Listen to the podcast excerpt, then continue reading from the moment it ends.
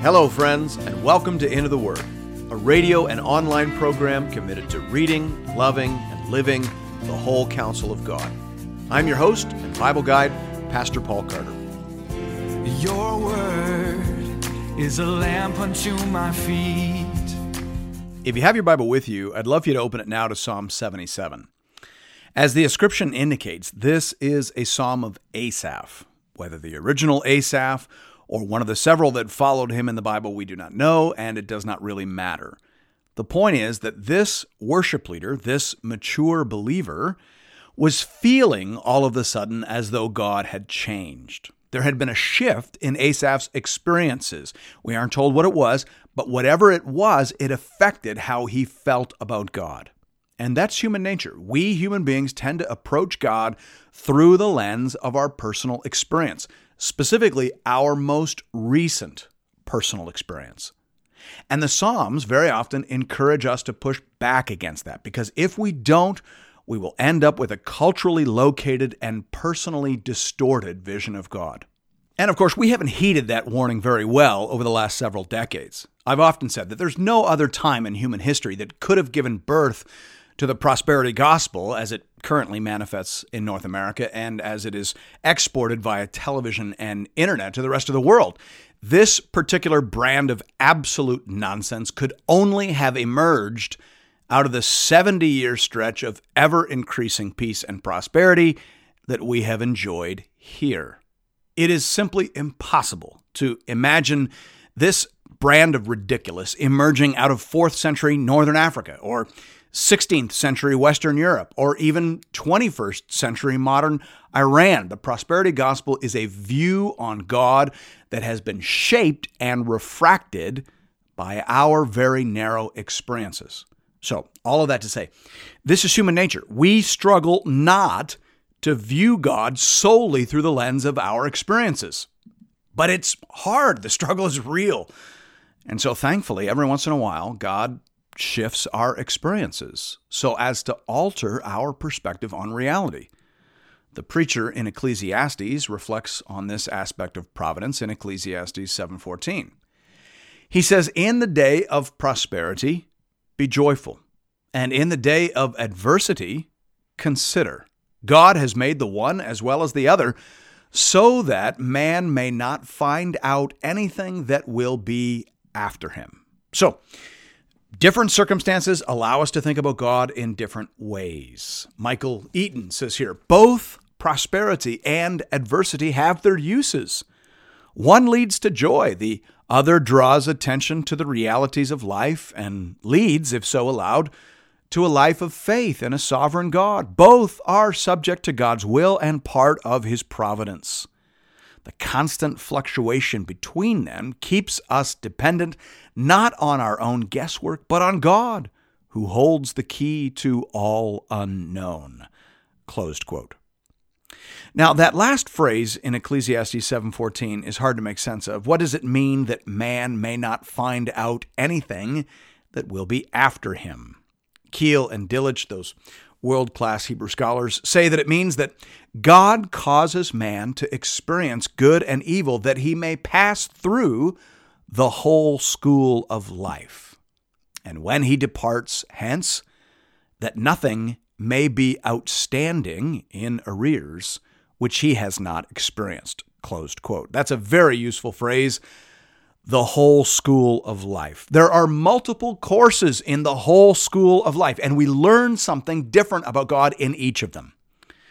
But as Asaph is lamenting here in Psalm 77, it is hard to move from one class in the whole school of life to another. Specifically, it is really hard to go from prosperity 101 to adversity 101. When the bell rings and you make that switch, it feels for a moment like God has changed. But of course, we know that can't be true. So we mustn't allow ourselves to be demoralized by that. We mustn't wallow in our depression. Rather, we must look deeper and consider wider and remember longer in order to make sense of our current experiences. That is the journey that Asaph shares with us in this remarkably useful psalm. Hear now the word of the Lord, beginning at verse 1. To the choir master, according to Jeduthun, a psalm of Asaph. I cry aloud to God, aloud to God, and he will hear me.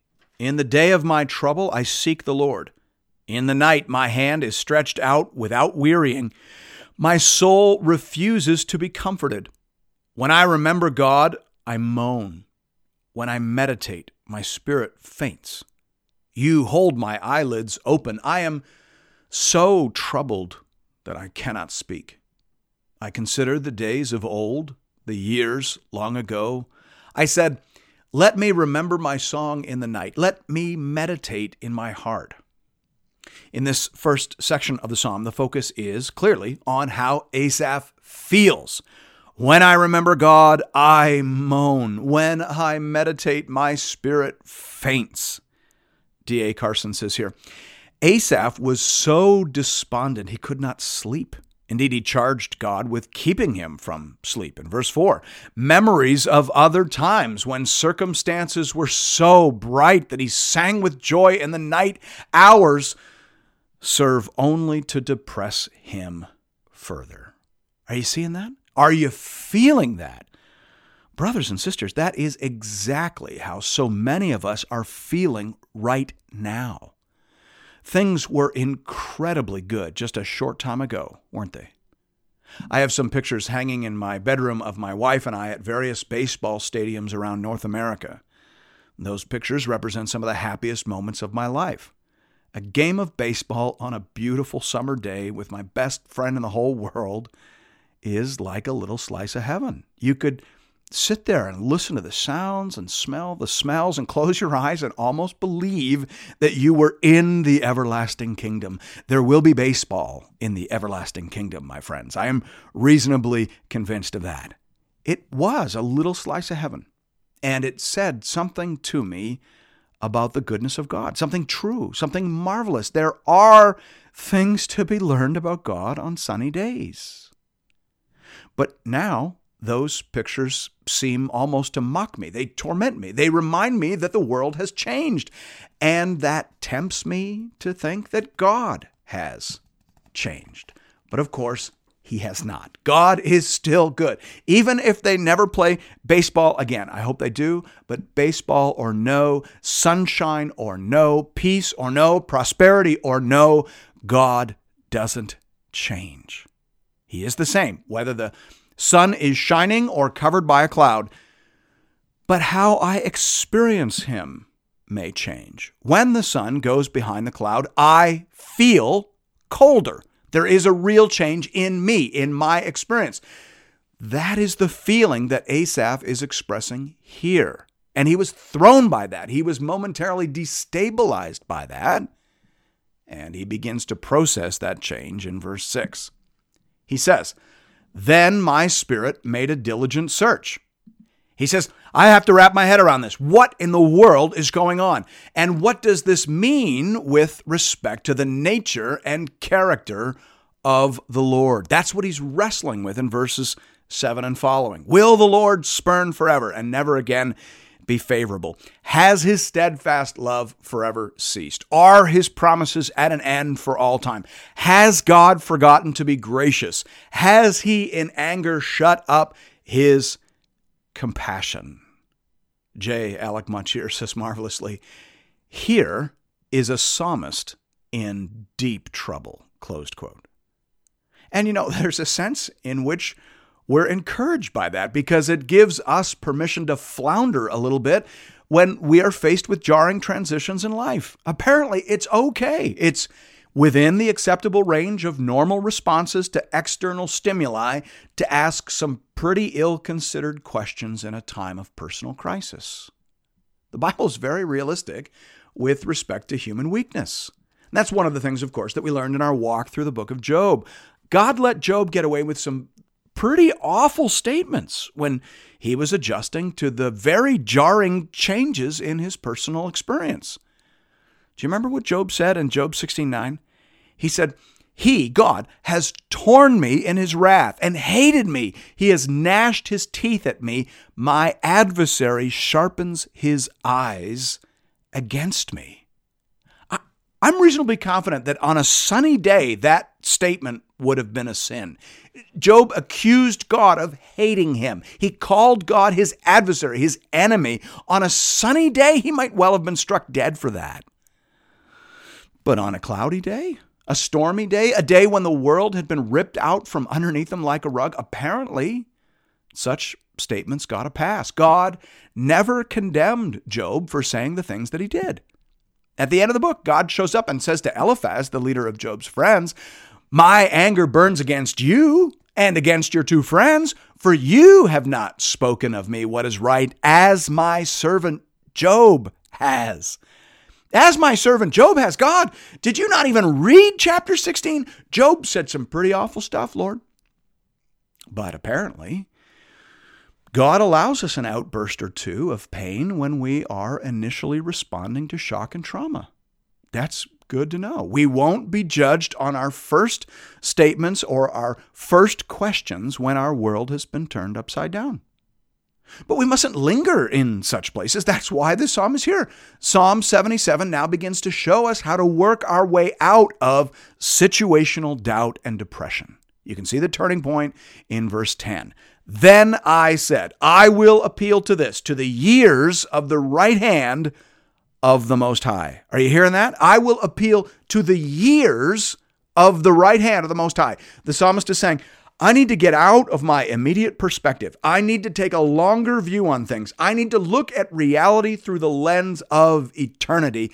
I need to look at who God is and what God has done across the ages. That's how you think your way out of doubt and depression. You widen the lens of your consideration. Look at verse 11. I will remember the deeds of the Lord. Yes, I will remember your wonders of old. I will ponder all your work and meditate on your mighty deeds. Now, in Hebrew, that's four words. I'm not sure why the ESV only uses three. The ESV has him thinking about deeds, wonders, works, and then deeds again. But that's a different Hebrew word. All of these words are overlapping, they're all similar, but it might be better to translate one of those words as acts or actions because the impression is supposed to be one of broad consideration. The psalmist is saying, I stopped looking at God through the lens of my own personal experiences and instead began to consider the full scope of his activity over time. I remembered his acts, his wonders, his works, and his deeds. Willem VanGemeren says here The psalmist chose his words carefully so as to create the impression that he is reflecting on the Lord's works in their great variety in creation, redemption, judgment, and salvation. Closed quote. And that's exactly right. I looked long and I looked wide. That's what the psalmist is saying. And this is the conclusion he comes to in verse 13. Your way, O God, is holy. What God is great like our God? Now, if you're a little older, you probably remember how the King James Version translated verse 13. It says, Thy way, O God, is in the sanctuary. Who is so great a God as our God? Now, that's not wrong, it's just hard to make sense of. The Expositor's Bible commentary explains the meaning of the first half of the verse this way We take it to mean that God's way is on behalf of his people, close quote, meaning that Verse 13 is basically the Old Testament equivalent of Romans 8:28.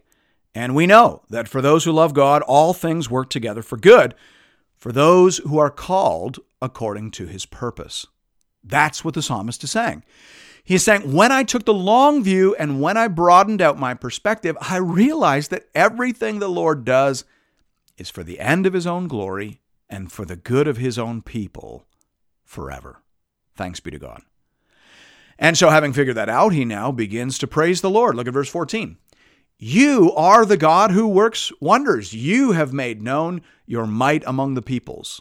You, with your arm, redeemed your people, the children of Jacob and Joseph. You are a miracle working God. You are a saving God. You are a Father God.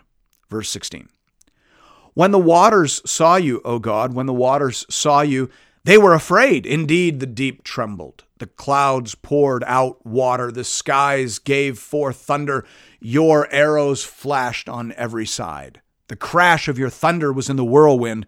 Your lightnings lighted up the world. The earth trembled and shook. Your way was through the sea, your path through the great waters. Yet your footprints were unseen. You led your people like a flock by the hand of Moses and Aaron.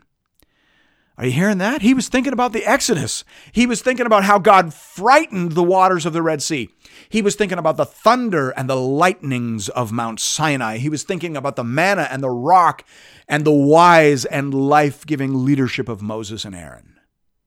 And as he thought about those things, fear fled away and worship entered in. J. Alec Motyer says here, that's why the psalm stops so abruptly. It does not draw a conclusion, but demonstrates a solution. The mind stored with, assured of, resting on the great facts of God's salvation is a mind at rest. Closed quote. It was enough for the psalmist to remember the Exodus. Thinking about that put all his immediate problems in proper perspective. If God could handle that, if God could humble Egypt and terrorize the Red Sea and give law and make a nation out of a rabble of refugees, if he could feed and water a multitude in the desert, then surely he can take care of me. What more was there to say?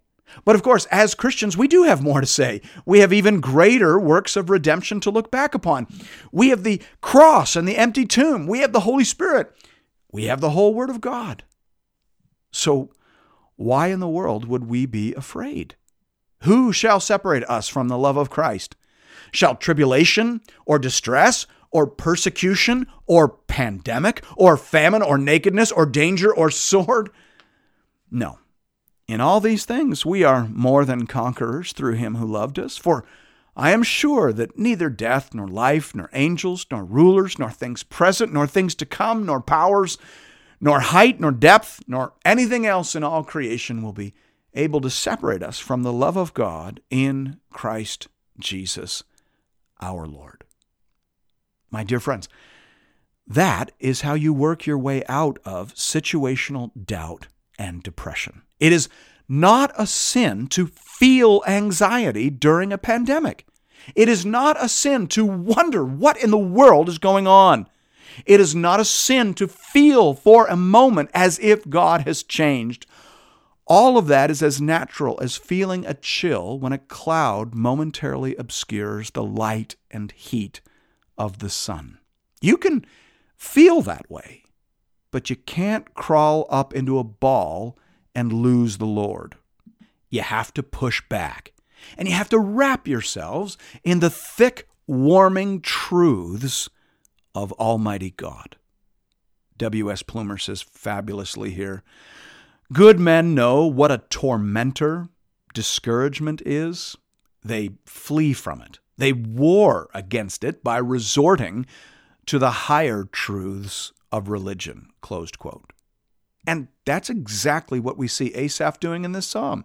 He is warring against discouragement by resorting to the higher truths of religion.